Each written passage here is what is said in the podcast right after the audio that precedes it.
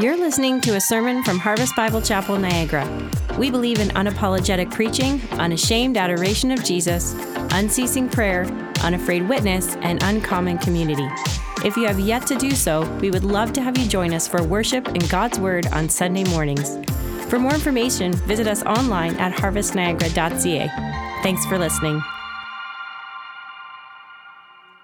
Amen. I invite you to take a seat this morning and turn with me in your Bibles to Judges chapter 13, working through the series Broken Heroes, Judges chapter 13, looking at chapters 13 to 16 this morning.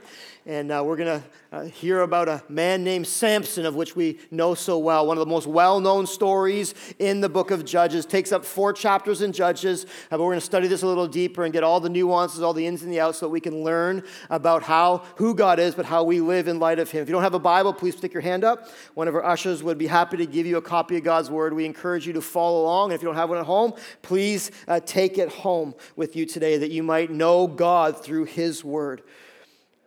Judges chapter 13, if you look at the little subtitle here, it's the birth of Samson. Samson, one of the most well known stories in Judges. Samson, the quintessential hero, the one that we finally get to a place in this book where we're like, finally we get a real hero.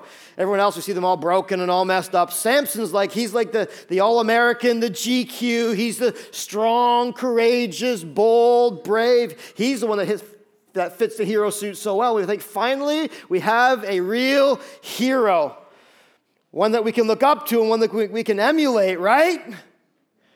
Wrong. Absolutely wrong. As physically strong as Samson is, the strongest man that maybe ever lived, he was also the weakest of the judges, for sure, morally weakest of the judges that we come up against in the text. And if we read the the, the story of Samson, you, like I, will be thinking, like, why in the world is this guy in the Bible? But yet we'll see through the life of Samson the glory of God so clearly. We'll see the providence of God through the life of Samson. We'll see the power of God through the life of Samson. We'll see the glory of God through the life of Samson. And ultimately, here's what we learn through Samson when, when I am at my worst, God is at his best. Don't we need to hear that again this morning. When I am at my worst, God is at his best. And so buckle up. Let me give you a few, just a quick reminder of the story, chapter by chapter today, a quick overview of Samson. Then we're just going to dive into some practical applications and implications uh, for our lives. Here's the story of St- Samson, the most broken hero of them all. And yet, this, chapter 13, he was anointed by God. The most broken, messed up hero, but yet he was anointed by God. Look at chapter 13, verse 1. And the people of Israel, again, no surprise to us, did what was evil in the sight of the Lord. So the Lord gave them into the hand of the Philistines for 40 years. And so we see the same cycle happening again here. Israel does what's evil in the sight of the Lord. I love this phrase uh, for this reason because it shows us the total depravity of the human heart. Notice it doesn't say Israel did what was evil in their eyes. Probably at this point in their lives, their moral compass was so backwards, they thought everything they were doing was good and right and somehow pleasing to God, and yet it was evil in the eyes of who? The only one that matters? Who is it evil in the eyes of? The Lord. This whole idea of truth is relative today. As long as I feel it, it feels good to me, it must be right. Wrong. Israel that was evil in the eyes of the Lord, so he disciplines them again and sends them. He sends them into uh, captivity, this time at the hand of the, the Philistines for uh, 40 years. Uh, notice this the human heart can be so depraved sometimes that even, even when we think we're doing right, we're doing wrong. Isn't it true that even our best days, our grandest intentions, and our purest desires are tainted by sin?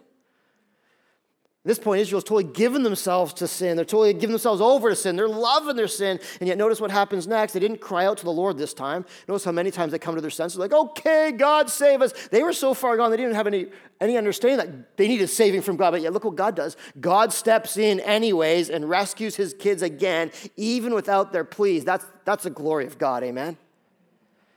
God steps in again. And this time, he picks a family, this insignificant, impotent, not the family you'd think he'd choose, family to rescue his people. Look at verse 2. There's a certain man of Zorah in the tribe of the Danites whose name was Manoah and his wife was barren and had no children. This is, this is not a good thing in, in, in the Bible times. This was seen as, children were seen as a badge of significance, a badge of honor for the, for the woman. And so this is a family that's just like, really, they're truly nothing. And yet God says, the angel of the Lord comes to this woman who's unnamed. That's how insignificant she is. She's unnamed. The angel of the Lord appears to the woman and said to her, Behold, you are barren. She's probably thinking, okay, like rub it in, God. really? Really? Rub it in and you have not borne children, but you shall conceive and bear a son. Notice how in all the other times God rescues, he actually says, and the angel of the Lord comes and says, and, and I'm going to send you a deliverer. He didn't even say that this time.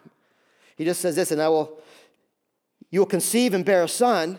And then he says, verse 4, he gives her all these, all these restrictions, all these things that she should and shouldn't do. Almost like the physician's like, now, honey, you're having a baby. You probably shouldn't eat soft cheese anymore, and you should probably stay away from the alcohol. But there's a greater significance in that. Look at the list. It's not just a be careful thing, it's therefore be careful and drink no wine or strong drink and eat nothing unclean. For behold, you shall conceive and bear a son. He says it twice. Why twice? And probably it's so inconceivable that she'd conceive. He needs to say it like almost like a believe it, you're gonna have a son. And don't drink any alcohol. No razor shall come upon his head, for the child shall be a Nazarite to God from the womb, and he shall begin to save Israel from the hand of the Philistines. This is, this is remarkable. He's, he's really setting this woman up to make sure that herself and her son are set apart by God from the beginning to the end. This idea of him being a Nazarene is not just like he's gonna, he's gonna be a Christian. That's not it. The Nazarites, as we learn from Numbers chapter 6, verses 1 to 21, they, have, they took temporary vows uh, at a time, a specific time, to, to kind of set themselves apart for God's help during a crucial time in their history. And it was a sign that they were going to be looking to God with great intensity and great focus. And so it was a certain time of life where they'd be like, you know what, for this season of life, we're going to have no, no alcohol, no bars, no barbers, and no morgues. No alcohol and, and no haircuts because we're just, we're just to we're just to put all our attention on God for this season and no morgues. We're going to be cleanly like the priests. We're going to cleanse ourselves like the priests. We're not going to come in touch with any, anything un, unholy or, or anything dead. And, and this is a big deal. This is uh, Samson's lifelong calling. Most Nazarites had a vow for a certain time. This is Samson's lifelong calling to be separated, set apart for the Lord. It's important. It's important to the story that we get this first introduction to Samson because we'll see how Samson actually didn't live up to any of his Nazarite calling and vows at all. He actually did everything opposite of what God called him to do, and yet God still used him. This is so significant, of course. You can imagine if you're a barren woman and you've just been told news you're going to bear a son, he's going to save his people, he's going to be a Nazarite. She runs and tells her husband. Her husband's like, For real? Like, if this is for real, go get, I'm just summarizing for you. Go get that guy. She's like, I don't know who he was or what he, where he came from, but I know this. He was very awesome, is what she says. So we'll go get him. If this is true, which I believe it is, I want to know, like, how are we going to raise this kid? What are we going to do? He goes and gets, so he calls out to God, says, God, can you bring the guy back? His wife goes out in the field. The angel meets her. She says, Can I bring you to introduce you to my husband? Angel says, Sure, why don't we introduce you to my husband? Had a little powwow. They had a little family meeting of which Manoah says, like, Tell me all the good things that you're going to do through my son. Tell me how to raise him. All the angel says again is, is like, make sure he's set apart for the Lord, basically. So we get down to verse 15, and, and Manoah says, Well, can, we, can you stay for dinner? I got to go. Can you stay for dinner? And the angel's like, I got a better idea. The angel, probably at this point, we're understanding, is actually a, Jesus Christ coming before uh, Jesus Christ in person. Angel's like, why don't you save the dinner thing? Why don't you offer that goat as a sacrifice to the Lord? The, Manoah offers the goat as a sacrifice to the Lord. The, the flames go up from that altar, and all of a sudden the angel goes up with it. And all of a sudden, uh, Manoah's like us, bit of a dense guy. He's like, I think we just saw God. Oh no, he says in about 22, like, we're gonna die. But like every good wife, she's like, no, no, stupid. we're not gonna die. God just gave us a big announcement. He just accepted our sacrifice. Like, chill out. It's all good. God's for us, not against us. Sure enough, like most of our wives, she was right. And lo and behold, a blessed, bouncing baby boy named Samson was born, and they gave him the name Samson, which means little son, S U N, probably a foreshadowing, truly a foreshadowing of the greater son, S O N, that was going to come. Many similarities, but many differences as we see. Deliverance, ultimately, at the end of chapter 13, deliverance is coming. Chapter 14, we see Samson is not just anointed by God, he's an independent man by character. Chapter 14, we see this right to the end. But this is, this is one messed up hero. He's called by God, anointed by God. It's so clear that this is of God, and yet he is one independent dude. Samson was a guy's guy who marched to the beat of his own drum. How do we know this? Because look what he does first and foremost, 14, verse 1. Samson went down to Timnah. This is in the heart of the Philistine country, probably the capital of Philistine. He goes marching right into the enemy territory. He's pretty bold and confident, don't you think? And while he's there, though, one of the Philistine fillies catches his attention. Finds this woman, and like most guys, eyes bloop, bloop, popping out of his head, and he's like, Dad, Dad, season of arranged marriages, that's the one you get for me. His mom and dad are like, Samson, are you sure? Why don't you think that again? Like, this is. This is not of God. You're set apart for God. This, is, this woman comes from the land of the uncircumcised Philistines. You're like, why does it have to bring the uncircumcision into that? They're like, can't you find a pretty girl in our country? Like, there's a lot of pretty girls that are Israelites. Reality being, the uncircumcised part means that, that all God's people back in this time were circumcised as an outward reflection of an inward reality. We're God's people, we have a covenant relationship with God, we're set apart for God, and they circumcise uh, the men to show that this is true. And so his parents weren't saying it's not good to interrace marriage, they're saying the interfaith marriage is just not a wise idea, it's not of God you think then that Samson would be like, oh, wow, mom and dad are so wise. Well, why don't I just like listen to them? Instead, he's like, no, no, no, no, dad, uh, I want that one. She's mine. Look what it says here in verse 3, end of verse 3, because she is right in whose eyes? Whose eyes? Whose eyes? My eyes, Samson said. That's the key to this. It's right in my eyes. Look at verse 4, though. His father and mother did not know that this was from the Lord. And you're like, how can this be from the Lord? For he was seeking opportunity against the Philistines. Who was? Samson? No, God was. This is, this, this is not like God saying, okay, you can sin this time because I have a bigger plan. No, this is, this is actually of the Lord. And that God's like, okay, I'm going to let this guy be a bozo and walk by his own silly fleshly desires, but I'm going to use this and turn this around for good. So don't take this as God going like, well, it's okay, whatever you do, just do it. And I'll, no, no, no, that's not it. God's like, okay, let him go. Let him be a foolish man. But I'm going to redeem this. I'm going to redeem this. So Samson goes down, verse 5, to get his new wife, and as he's going, he comes, a lion comes rushing up against him.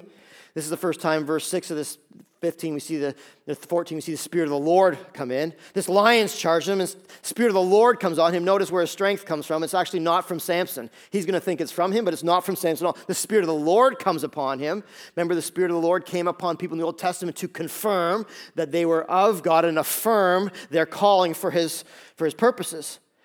Spirit of the Lord rushes in. Samson like rips this lion to shreds with his bare hands. That's a pretty strong fella. He's all proud of himself. He goes on his way, coming back the next few days later. He comes back and finds that in this, in this dead lion's carcass now, there's a honey, there's a honey bee hive. Being starving, he reaches in and scoops up some honey. Remember the Nazarite vow? Remember the Nazarite vow? Don't touch dead carcasses. He doesn't care. All he's thinking about is who? I'm just thinking about myself now, and I'm hungry, and this looks good. He, that's just disgusting, by the way. Out of a dead carcass? Who does that? Samson. Doesn't even tell his parents. He's like, I found some honey. They're thinking, this is fantastic. By the way, it's from a dead carcass. He didn't say that part. what a jerk.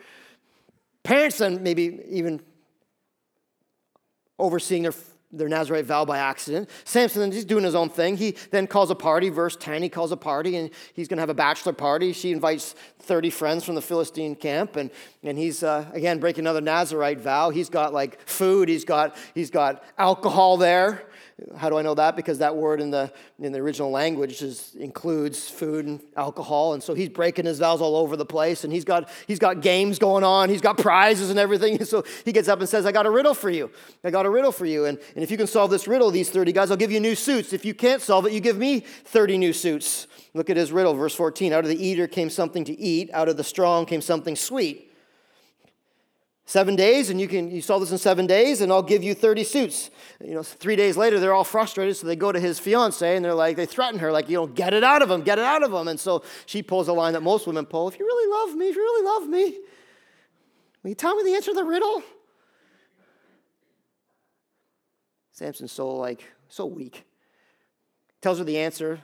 The guys come back, give him the answer. He gets all ticked. This is, you can read this in the text. He gets all ticked. He actually goes into the town, finds 30 other men, kills them, steals their clothes, gives the 30, pays his debt with 30 other guys' clothes that he just killed, and then he goes off to his dad's house, storming mad like a little baby. As he's doing that, the woman's fiance's father gives him to the best man, gives her to the best man because she thinks Samson hates her. And you're like, this isn't the Bible. This is like a soap opera. This is read it for yourself. I'm not making stuff up. That's why I have you open your Bibles to read. Just, just get this from this, this far in the story. Samson is like doing his thing.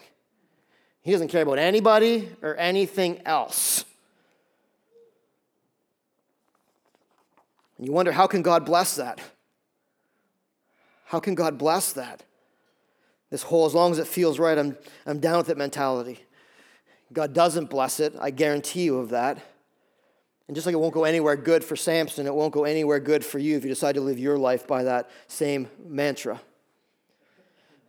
Chapters 15 and 16, we see Samson this impulsive by nature. He's anointed by God, he's independent in character, but he's so impulsive by nature. So, as the story goes, after some days, look at verse 15, chapter 15, verse 1, at the time of the wheat harvest, so a little time later, Samson went to visit his wife with a young goat. So, what he's thinking is like, oh man, I really messed up. I better get a gift for my wife.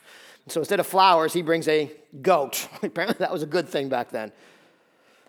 And uh, as he's coming, the father-in-law says, "But Samson, I thought you hated my daughter, so I gave her to be your best man with your best man." And Samson is just a livid again. He's got a short fuse. He's a temper guy, and so he's thinking, "Okay, now, now I'm really angry. Now I really have some reason to come after these Philistines." And so what he does, he goes and finds 300 foxes, or quite possibly jackals, because the same word is used in the original language, fox and jackal, same word used, and to track down 300 foxes is pretty difficult. Jackals will travel in packs and probably easier to Probably not for you and I, easy to catch anything, but for Samson, easy to catch a jackal. He grabs some jackals, he actually puts them in pairs, ties their, their, their tails together with a torch in between, lights them on fire, and lets these like 150 pairs of, of, foxes slash jackals run through the wilderness, burning down vineyards and orchards and fields and everything. And what an idiot, don't you think? Like, like where's the godliness in this? Such chaos he caused that his wife and her father in law were burned at the stake because of his actions. Also caused wildfire with the Philistines and the Israel too. Israel too. Israel, Israeli guys are thinking, oh man, the Philistines are going to come after us and kill us because of this one lone ranger. So you get to verse 11 of 15, and 3,000 of his own men tracked him down, tied him up with new ropes, ropes and turned, turned him into the Philistine authorities. In other words, like they thought they needed 3,000 guys to capture one. I guarantee you, anyone wants to come after me, they're going to bring one or two guys. That's it. That's all they're going to need, and a big stick and probably big threats, and I cower in a corner. 3,000 guys come after him. They tie him up, and yet, and yet we see again, God's with him, even though he has no understanding of that at this point. Um, look at this. Uh, God comes over him again, and he melts the ropes basically off his arms in, in um, verse 14. The Spirit of the Lord rushed upon him. The ropes that were on his arms became as flax that has caught fire, and the bonds melted off his hands. Verse 15, he finds a fresh jawbone, again, something unclean, but he doesn't care. We get this by now. He grabs a fresh jawbone and he, Texas, you know, Walker Texas Ranger for you old people style. like he single handedly defeats a thousand people, and he's so stinking arrogant, he actually writes a song about it. Look at that, verse 16. And with the jawbone of a donkey, heaps upon heaps, with the jawbone of a donkey have I struck down a thousand men. He makes a song about it and prances on his merry way. Interesting, Bill MacDonald in his commentary points out that verse 16 is a play on words in the original languages. And basically, what he's saying here, so, um, so confident is Samson, he's basically saying, With the jawbone of an ass, I assassinated them. What a smart Alec, don't you think? And after all this, verse 18, here's the first interaction he has with, with God, verse 18. I thought this was interesting. Nothing about God to this point. And verse 18, after he beats up a thousand guys and kills them, he was very thirsty, called upon the Lord. Oh, he's calling upon the Lord. This must be good. And you know what he says? You have granted this great salvation by the hand of your servant, and now shall I die of thirst and fall into the hands of the uncircumcised? And you're like, what? So, of course, God has purposes, and so God opens up a natural spring for him. He revives himself and refreshes himself. And um, chapter 15 ends with, therefore, the name of the the name of this place was called uh, En Hakkore. Uh, it is at Lehi to this day. And that name really means the place of the jawbone. And he judged Israel in the last days of the Philistines uh, 20 years. So 40 years in captivity. He's now judging for 20 years. And uh, I think he's learned some lessons by now. Chapter 16, he has learned absolutely nothing. As you study this text again, chapter 16 is the only chapter where there is no mention at all of the Spirit of God with this guy. Not only was he impulsive and he had a wicked temper and all kinds of things, he was promiscuous times 10. And so look at the first thing he does in chapter 16 after he wins all these things. Samson went to Gaza and there he saw a prostitute and he went into her. Thought this guy was called of God. before you think this is the way we should live, this is not the way we should live. So to see this prostitute. The Gazites are like, oh man, this is our chance to take him down when he has his pants down in this prostitute. And yet Samson's smarter than that. He wakes up at midnight and picks up the whole city gates and marches them 60 kilometers to the outside of town. So all these guys are going to capture him are going like, ha, he's picking up the city gates. This is like a two-story uh, solid structure that no single person could pick up. So they're watching him going like, maybe we shouldn't mess with that guy. Maybe we should just tiptoe back to our tents and go on our merry way. So Samson gets out outside of town, and that's all we know of that story. We just know that he's just being Samson, which is not a good thing. I hope you're picking up on that by now. Next thing we know, he's hooking up with a woman here in verse 4 uh, named Delilah. Delilah, there's a reason why we don't see too many Delilahs today, because Delilah means languishing or lovelorn or seductive. Delilah captures his heart, noticing women are his weakness. And somehow in this whole thing, she gets bribed with 1,100 pieces of silver. And Philistines come to her and say, Hey, man, if we can overpower this guy, if you can find out a secret, we'll give you 1,100 pieces of silver, which is today roughly $90,000. That's a big deal. So she's in it for herself too. And so she says, uh, puts on the women charm, gets the eyelashes flashing, you know, and she's like, Samson, Samson, can you tell me the secret to your strength? Samson tells her one story and just to fool her, she realizes he's just playing with her. Tells her, asks him again, tells her another story. She's just he's just playing with her. Third time she tells her one more story, and finally she gets mad and she pulls the same line the other woman pulled, his his fiance pulled, and she's like, "If you really love me, Samson," and you think he's heard this story before. He's not going to fall for it this time, is he? Look how weak he is. He's like, "Okay, all right, I'll tell you, it's my hair." It's actually the hair. Probably showing us he really didn't believe that because he wouldn't have told her if he really believed it. He really thought it was all about him. He's so cocky by now, he goes to sleep on Delilah's lap. Look at verse 19. She made him sleep on her knees, and, he, and she called a man and had him shave off the seven locks of his head. And then she began to torment him, and his strength left him. Notice this his strength left him. Where was his strength all along? He Did he even realize his strength was in God? And she said this The Philistines are coming, the Philistines are coming, basically in their little kids' books. And he woke from his sleep and he's like, I will go out as at other times and I will shake myself free, so cocky. But he did not know that, look at this, the Lord had left him. And the Philistines seized him and gouged out his eyes and brought him down to Gaza and bound him with bronze shackles. And he ground at the mill in the prison. Basically, they come and they're like, Yeah, yeah, you're done, buddy. Can't see anymore. You can work as hard as you want here. Like, working a mill grind and just doing his thing. You don't have to see to work a mill grind. And he's, he's now in captivity, destitute and strengthless. And uh, this is the point where he finally comes to his senses. This is the point where he finally realizes that, oh my goodness, I am really a goofball. Look at verse 28. Well, before that, before that, I missed part of the story here. Before that, as he's milling in the,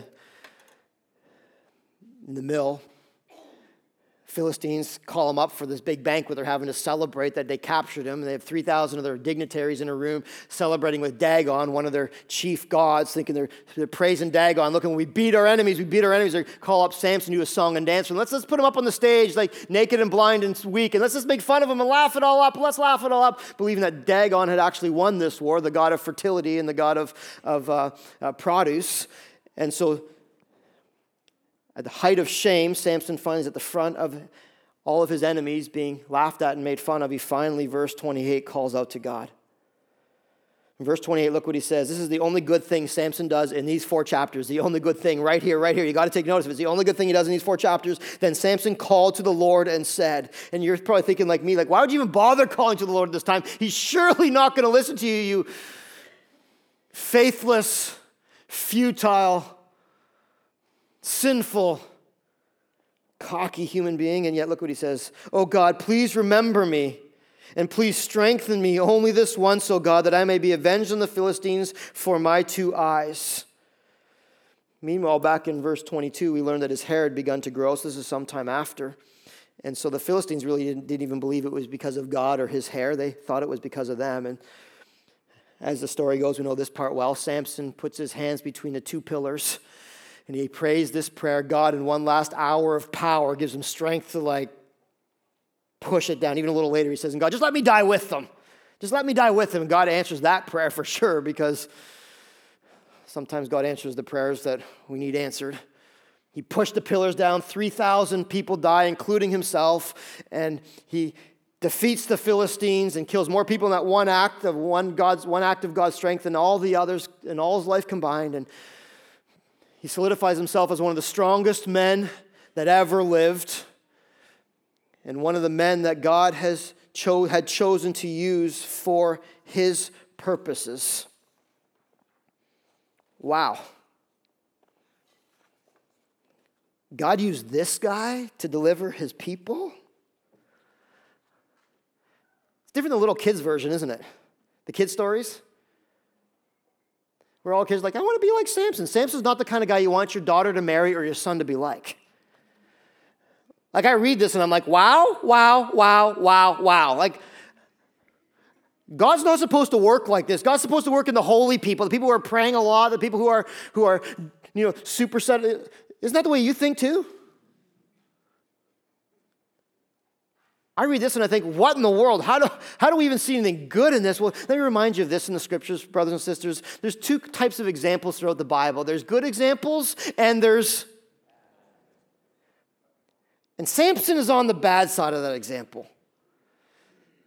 So Samson's not a story that we aim to like, let's live our life like Samson. Samson's actually a warning to us, and Samson actually shows us how to not live our lives for the glory of God. We see a lot of good life lessons in Samson, but we also see a lot of good God lessons in Samson. Let me start with the life lessons that we learn in the life of Samson. Number one is this. It's pretty plain and simple, I think. One messed up hero shows me this, shows me that my arrogance truly will crush me. My arrogance will crush me. What was Samson's chief sin throughout the whole four chapters of this book? I propose it's arrogance. It's pride.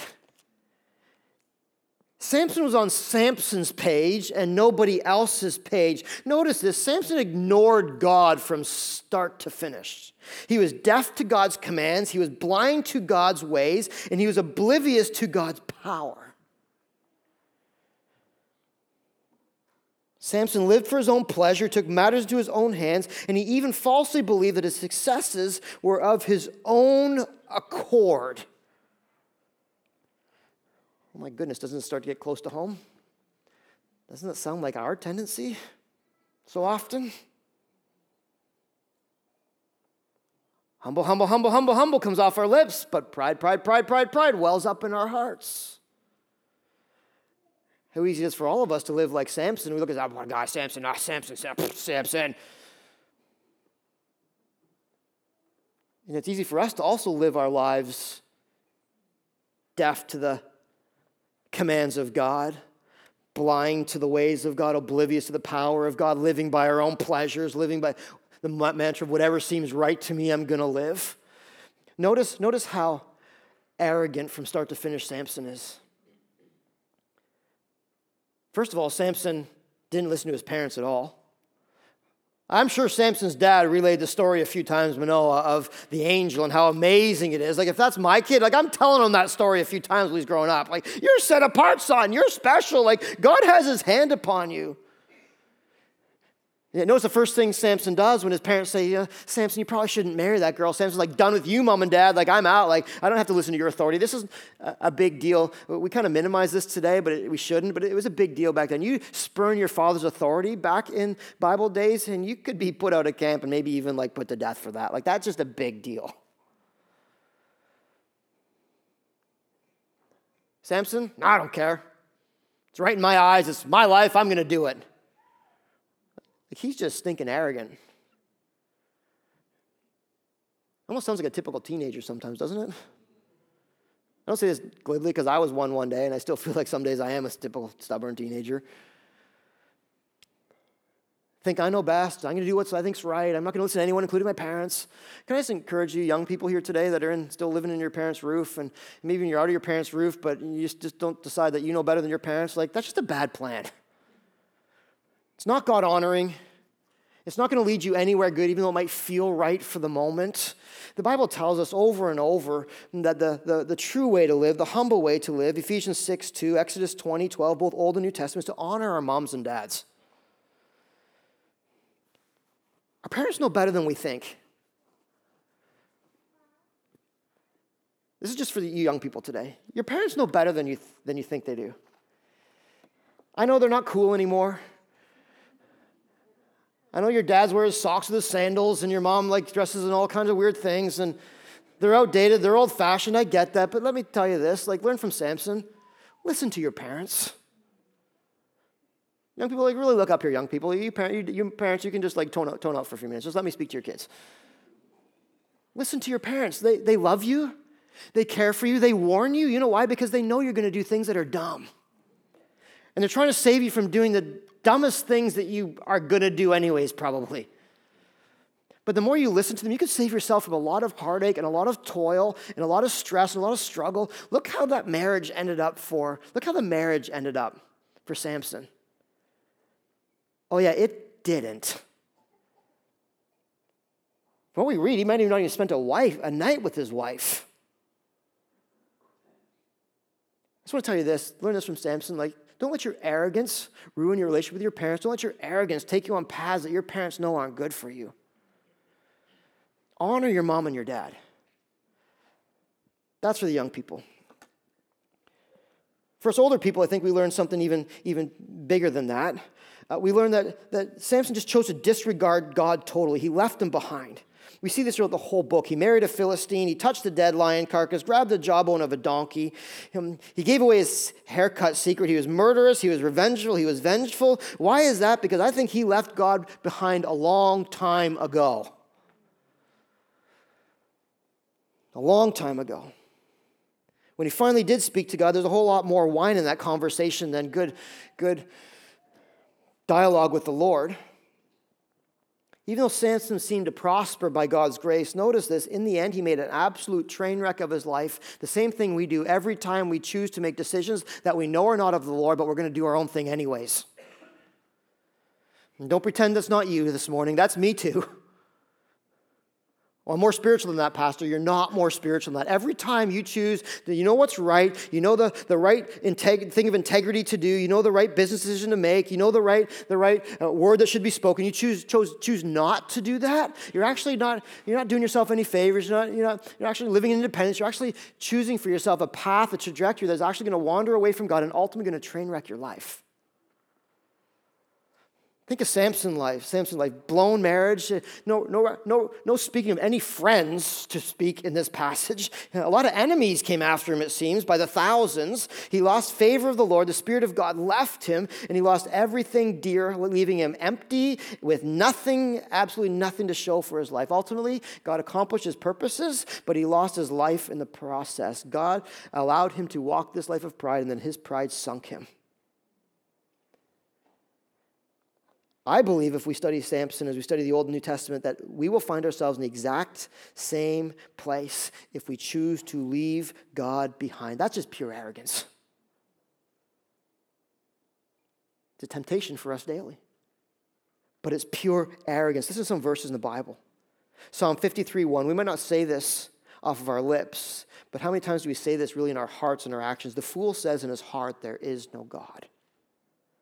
How about Hosea 4 6? God says this My people are destroyed from lack of knowledge and a rejection of it. This isn't like knowledge of the word, this is God's knowledge. I'm telling you this because A, it's in God's word, and B, I love you enough to tell you the truth. This is what it says in 1 Peter 5 5. God opposes the proud, but gives grace to the humble. What does he do? He stands opposed to the proud the self made man or woman, the person who's going to do their thing regardless of what God thinks or says or does. God opposes the proud, but he gives grace to the humble. Listen to John 13, 17. You are blessed if you know and you do God's word. Here's what Samson teaches us it matters how we live our lives choose to disregard God, you will reap all the consequences of that. Choose to follow God, you will reap all the blessings of that. Yeah, so God used the guy, so he's known as a strong man, but who cares? Who cares? He lived a meaningless, empty, futile life. Choose to follow God, and you'll find the opposite. You'll find joy, you'll find blessing, you'll find meaning, you'll find fulfillment, you'll find the life that God has Plan for you, you actually find the Spirit of the Lord, the presence of God, not just in little segments, but throughout your whole life. And what can, what can replace that in our lives, brothers and sisters? If you learn anything from Samson, learn this. Our arrogance will crush us. Also, learn this my lusts will devour me.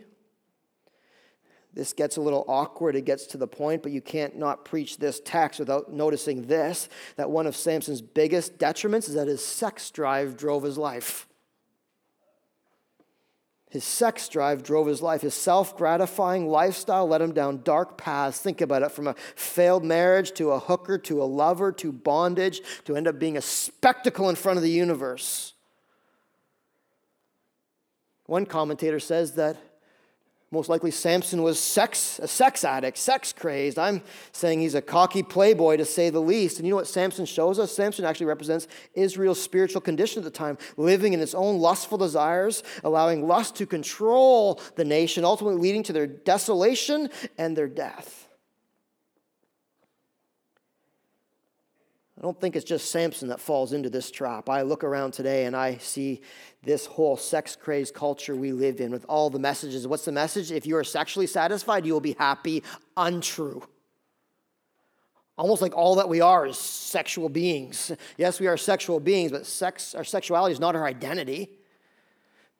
This message that if I'm sexually satisfied, then I'm satisfied in everything else, that's just not true. Look where it led Samson. And so we even have Christians thinking that, yeah, it's sin, and I know it's sin, but it makes me feel good, so I'm going to do it anyways, whether I, I, you know, you can fill in the blanks, looking at the wrong things and engaging in the wrong things, and doesn't hurt anyone but me. Baloney. It doesn't hurt anyone but you.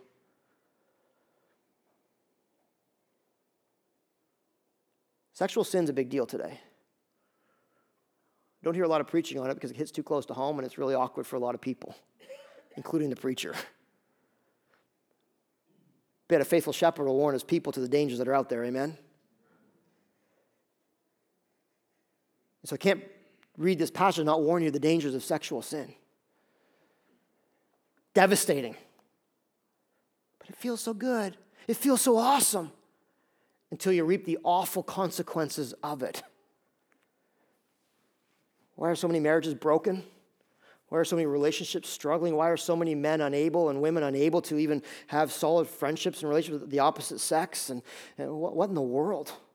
We treat sex like it's not a big deal, and it is a big deal. It's a massive deal. Cuddle up to it.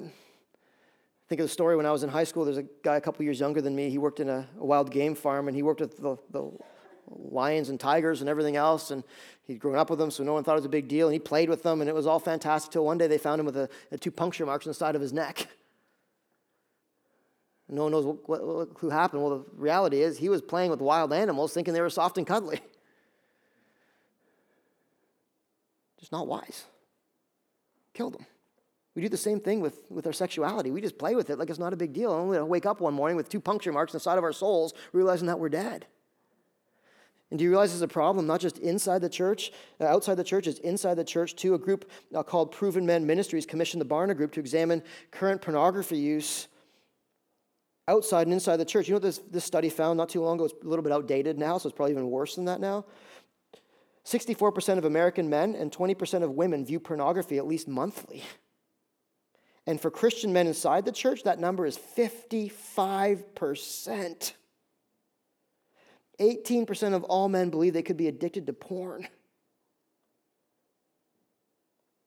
I'm not naive enough to think that we have the most spiritual church on the planet, that this doesn't happen to us. Also, we're the most pure church ever. Uh, I'm not that naive. I know that issue exists right here in this room.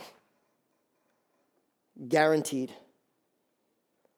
The warning from Samson is this, brothers and sisters. I say this gently yet firmly. If you choose to let lust control and guide your life, men and women, notice the, the pornography in the women's sense is getting higher as well. Notice this if you choose to let lust control and guide your life, lives, it'll lead you to places that you are not prepared to go and consequences you're not, you cannot afford to pay. Not me, it won't. It will. You. But so many good things are happening. God must be with me. Look at Samson. So many good things are happening, quote unquote, as far as accomplishing his mission. Here's what sin does, especially sexual sin. It seems, seems awesome for a second, but there's awful realities ta- attached to it. Sin clouds my vision, it muddies my moral waters, and eventually it will control me and it will sink me. No questions asked. And yet, God has something better for us. God has something better for us in satisfying every sexual desire that comes across our hearts. It's this word that we don't speak of much, it's called purity. Sex is a gift from God for our enjoyment. You know that. It's for our enjoyment. I was always taught when I was a kid, sex is, sex is bad, it's gross, like don't do it until you're married. Well, that doesn't sound like fun at all. Like what? It's good and it's right and it's good for us and enjoying for us if you do it within the confines of which, if you engage in it within the confines of which God has designed it for. How has God designed sex for us? It's going to be most satisfying, most fulfilling. We get the most out of God's gift to us in the committed confines of a husband and a wife for life.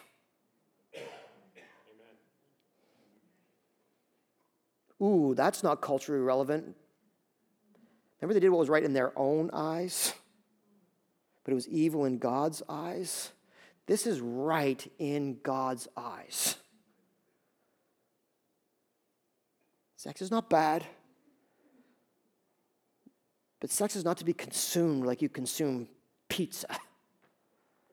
Right context, by God's design, you will find the life that God designed for you. And it's going to be the satisfying life. And you'll find that your marriage actually thrives. And you'll find that your relationships are strong and solid. You'll find that, that God adds blessing to your life in so many ways joy and meaning and fulfillment. Listen to some verses that God gives us about purity. 1 John 3 2 to 3. Dear friends, now we are children of God. Now we are children of God. And because of this, we know that when he appears, we shall be like him, for we shall see him like he is. Like he is. Therefore, everyone who has this hope in him purifies himself just as he is pure. Purifies means like all across the board, not in every area, but one, everywhere. Then 1 Corinthians 6, 6 verses 18 to 20 tell us this. We are called to flee from sexual immorality, to run from it. From we, we have those, see that coming in the room, we run out of the room from sexual immorality. All other sins a man commits are outside his body. But he who sins sexually sins inside his own body. You are not your own. Don't forget this. You're not your own to do with whatever you want. You were bought at a price. What was the price? Oh, yeah, it was the blood of Jesus. It was the Son of God dying for us that we could be forgiven for our sin and, and freed from the bondage of sin. We've been bought with a price. Therefore, it says, honor God with your body. I'm honoring God great, but honor God with our life, with our body.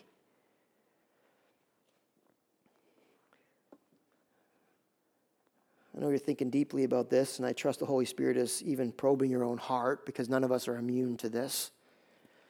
None of us are immune to the sexual battle. I'm not. Notice I use the word battle because it's a battle. So the call is to purity.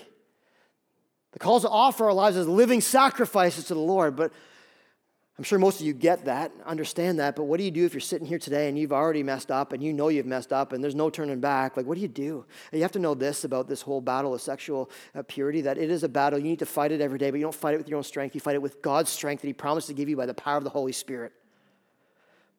As Samson got his power to fight the battles, you get your power by the Holy Spirit who lives within you all the time to fight this battle, all battles, but specifically this one we're talking about this morning, to fight this battle. And know this if you have messed up in this area, know this that Jesus is strong enough to forgive you of your sin if you turn and ask Him to forgive you. If you turn to Him in repentance even right now and say, I know He's talking about me. I don't know who I'm talking about. You know if I'm talking about you. Just right now, say, God, I know it's me. I know this is for me. Just stop right now and say, God, I'm sorry. I get it. I want to flee from this. I want to be done with this. Forgive me and empower me to live pure from now on. Know that God will forgive you of this. Satan was telling you, this is one sin God can never forgive you of. God will forgive you of it if you confess it and turn away from it and his power walk the other way. Notice this too that Jesus is strong enough to deliver you from this sin, not just forgive you for, for it, but deliver you from your sexual sins. In other words, you don't have to be end up like Samson, uh, ridiculed at the front of a place, weak and blind and poor and nothing. You don't have to end up like that. You can end up strong as God delivers you from the bondage of sin. Just, just even God, God, help me walk in a different way. Give me strength. Give me people around me that can pray for me, that can spur me on in the right direction. God has the power to deliver you from your sexual sin. Now I know because 20 years ago, 22 years ago, he did that for me. And I've watched him do that in so many other people's lives. You have to also notice this Jesus is greater than your sexual desires. Only He can truly satisfy you and give you the intimacy and satisfaction your soul desires. The glory of Jesus is much stronger than any sexual desire in our hearts. You can put aside your sexual desires and put aside all your inclinations that are wrong and pursue Jesus. You'll find greater satisfaction there than you will ever find in your sexual desires. Ever. Jesus is the only one that can truly give you what your soul longs for in that. Today's a day I pray it's a new day for many of us as we understand the life of Samson in our lives. Here's a couple things about God we have to get in this. There's so much more to this, but you only have 45 minutes, and man, I could preach like seven sermons on this. So go back and study and read and let God speak to you through this text. Here's a couple things we learn about God. Number one, or number three, number one about God is this God's purposes will prevail in spite of me. God's purposes will prevail in spite of me. In spite of Samson, in spite of all that he was and all that he did, God still accomplished his goals. How many times have you ever thought in your life, well, there's no way that God could ever accomplish anything through me because I am such a screw up? Or I've done it this time, now it's God's put a big X over my life and I'm like eliminated from his plan. Can I encourage you something, brothers and sisters? God's purposes will prevail despite you because that's how big and how great and how God is. That it's ultimately not even about you at all, it's about God. Here's the deal none of us have it all together. I know we want to pretend we do. I know we want to tell our quote Bible verses and make, make the big spiritual, big spiritual speeches and think we have it all together. Here's the bottom line we are all as broken as Samson. You rip open your chest to the core, and you don't find a big S for Superman back there. You find a big S for sinner. Reality is, though, that Jesus, when you accept Jesus in your heart, He has taken that big S stand for sinner. He's put a bigger S on top of that, meaning saint. And he's slowly changing you from one degree of glory into another, into the image of Jesus Christ. But the true reality remains, even underneath the saint tag, that God looks at you now as a Christian, as a saint. He, he accepts you as a saint, but the reality is, even beneath the saint, there's still the remnants of sinner in all of us. In all of us. And so we don't ignore it. We don't try and pretend that we don't have it, but we know this God plans to use you and work in you and bless you in spite of the original stamp that you have on your soul called sinner. Child of God, know this this morning your, your mess ups will never stop God's plans from happening. You can't stop God's plan from happening in your life. You physically can't. Proverbs 19, 21. Many are the plans in the mind of a man, but the purpose of the Lord, it is the purpose of the Lord that will stand. Job 42, 2. At the end of his wild and crazy life, here's what he says I know that you can do all things, God, and that no purpose of yours can be thwarted. Got no amens for that? We can't mess up God's plan for us. Amen, because I am a screw hop as are you, unfortunately.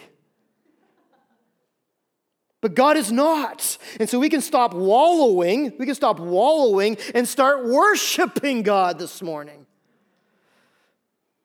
For his mercy and his grace and his goodness in our lives. We can stop walking with head held down and we can look, stand up tall in hope and confidence assurance that God is not done with me yet. I know that for certain. You don't have to have it all together to come to Jesus. You don't have to have it all together to walk with Jesus. You don't have to have it all together to be used of Jesus. That's how good our God is. Here's the last one God's glory will be revealed despite me. God's glory is going to be revealed despite me. His purpose will prevail in spite of me. His glory is going to be revealed despite me. Ultimately, this whole four chapters about God empowering a sinful man to protect his own name and his own reputation. God is first and foremost throughout the Bible. He is first and foremost for what? For your life? God is for you, yes, but more than that, He's for His own glory. He's for his own name and he's for his own glory. Why would God allow this to happen? Why would God choose to use a man like Samson? Because we look at this story and we're like, wow, what a God we serve. He's the most glorious. He's the most powerful. His name stands above all, and he will reign forever. God is most, first and foremost, for his glory, and he will reveal his glory in your life, even despite your worst choices. Sometimes that's how God chooses to display his glory as we make wrong choices because we're human beings, and then he redeems them for his own purposes. 1 Kings 8:27 But God will indeed dwell on the whole earth. Behold heaven and the highest heaven cannot contain him. The glory of God is what he is longs for. Isaiah 48 9 to 11 God acts for his name's sake and his glory that he refuses to share with anyone else. God is for his glory and his name. He won't share that with anyone else. No matter what happens God will not allow his glory to be stifled. In Samson's life in your life in our church and throughout this whole four chapters, ultimately we see this that God is going to reveal his power and his authority and his glory to the world through his people by his design. By his design. Whether we like it or not, if you've turned to Christ and you've given your life to Christ through faith and repentance, you are now his. And now He works everything together for good in your life, and He's going to reveal Himself through your life in your best times and your dark times. Your life now exists. Your life now exists for the glory of God. I don't get it, but God chooses to reveal His glory through your life. He chooses to reveal it through my life. He chooses to reveal it through Samson's life. But you know who He most clearly revealed His glory through? The life of Jesus broken heroes. There's one hero that he reveals his glory through that stands like unlike any other hero in the Bible, it's Jesus Christ. And with through Jesus Christ, we see God's glory perfectly and, and wholly and fully. Ultimately, through Jesus Christ, God reveals his glory to the world. Samson is ultimately a foreshadow of Jesus Christ. Listen to what Tim Keller points out for us uh, through Samson's story and Jesus' story. There's so, so many similarities. That ultimately, Samson is pointing to Jesus Christ. Both were betrayed by someone, both were betrayed by someone who acted as a friend, Judas and Delilah. Delilah. Both were handed over to Gentile oppressors. Both were tortured and chained and put on public display to be mocked. Both were asked to perform, although perform, although Jesus refused that. Both died with outstretched arms. Both appeared completely struck down by their enemies, yet both crushed their enemies. Samson brought down Dagon and his followers, freeing Israel. Jesus brought down Satan, freeing us from the power of sin and oppression, and creating for us a life of opportunity and fullness of God's Spirit. Both saved by themselves, but while Samson was a horrible reflection of God. Jesus is the most beautiful and perfect reflection of God we will ever see. As we come to the end of this sermon, and what do we do? We look at ourselves and we're like, oh, God, thank you for your grace and your mercy. We look at Jesus and say, Oh, Jesus, thank you for your sacrifice on my behalf that covers my sin and frees me from sin and allows me to know the presence and the Spirit of God, allows me to see truth of Scripture in a way that I can live it out, allows me now, God, to turn from my sinful ways and turn to Jesus Christ and live my life with Him. Ultimately leaves us where we should be worshiping God, worshiping His Son, and glorying in the Holy Spirit. Let me pray. Father, thank you for your word this morning, which is so alive and so active. Even this little kid story that we know so well, coming alive again in our minds and our hearts. Father, would we not run out of here without missing the lessons you want us to learn? God, where there is pride, arrogant pride, still welling up in hearts here in this room, Father, would you, would you tear that down now by the power of Jesus? Would you allow, Lord, your spirit to infiltrate lives? And would you allow pride to be forsaken today and a posture of humility to become before, before us? In this room towards your Son. Would you open our eyes wide to the scriptures? Would you open our ears to hear your commands? Would you give us strength and courage to live by your ways? Father, would you, would you, even in the person that's stubbornly proud here, that won't turn their life to you, God, will you, will you in this moment break down those prideful walls and allow your spirit to move in and show them that there's only one way, it's through Jesus Christ to live life and to live life eternal. May we not just talk about it anymore, God. May we truly be done with our pride. Father, I pray for those in this room that are struggling with sexual sin. I know they're here. You know they're here, God. We can't run and hide from you. Father, I pray that this message would not fall on deaf ears where hearts are pounding right now, for they know that you are working. Father, would you just allow a spirit of repentance to come in? Would you allow them to forsake their ways, which are killing them and are destroying them? Would you allow them, oh God, to choose the better way, the path of Jesus, the life of Jesus? Would you free some from bondage this morning in this area, Father? Would you keep others from walking down the path that they're tiptoeing down right now? Would you bring them back to the right path? Would you show us all your glory today, God, which is far better than any desire we could ever have?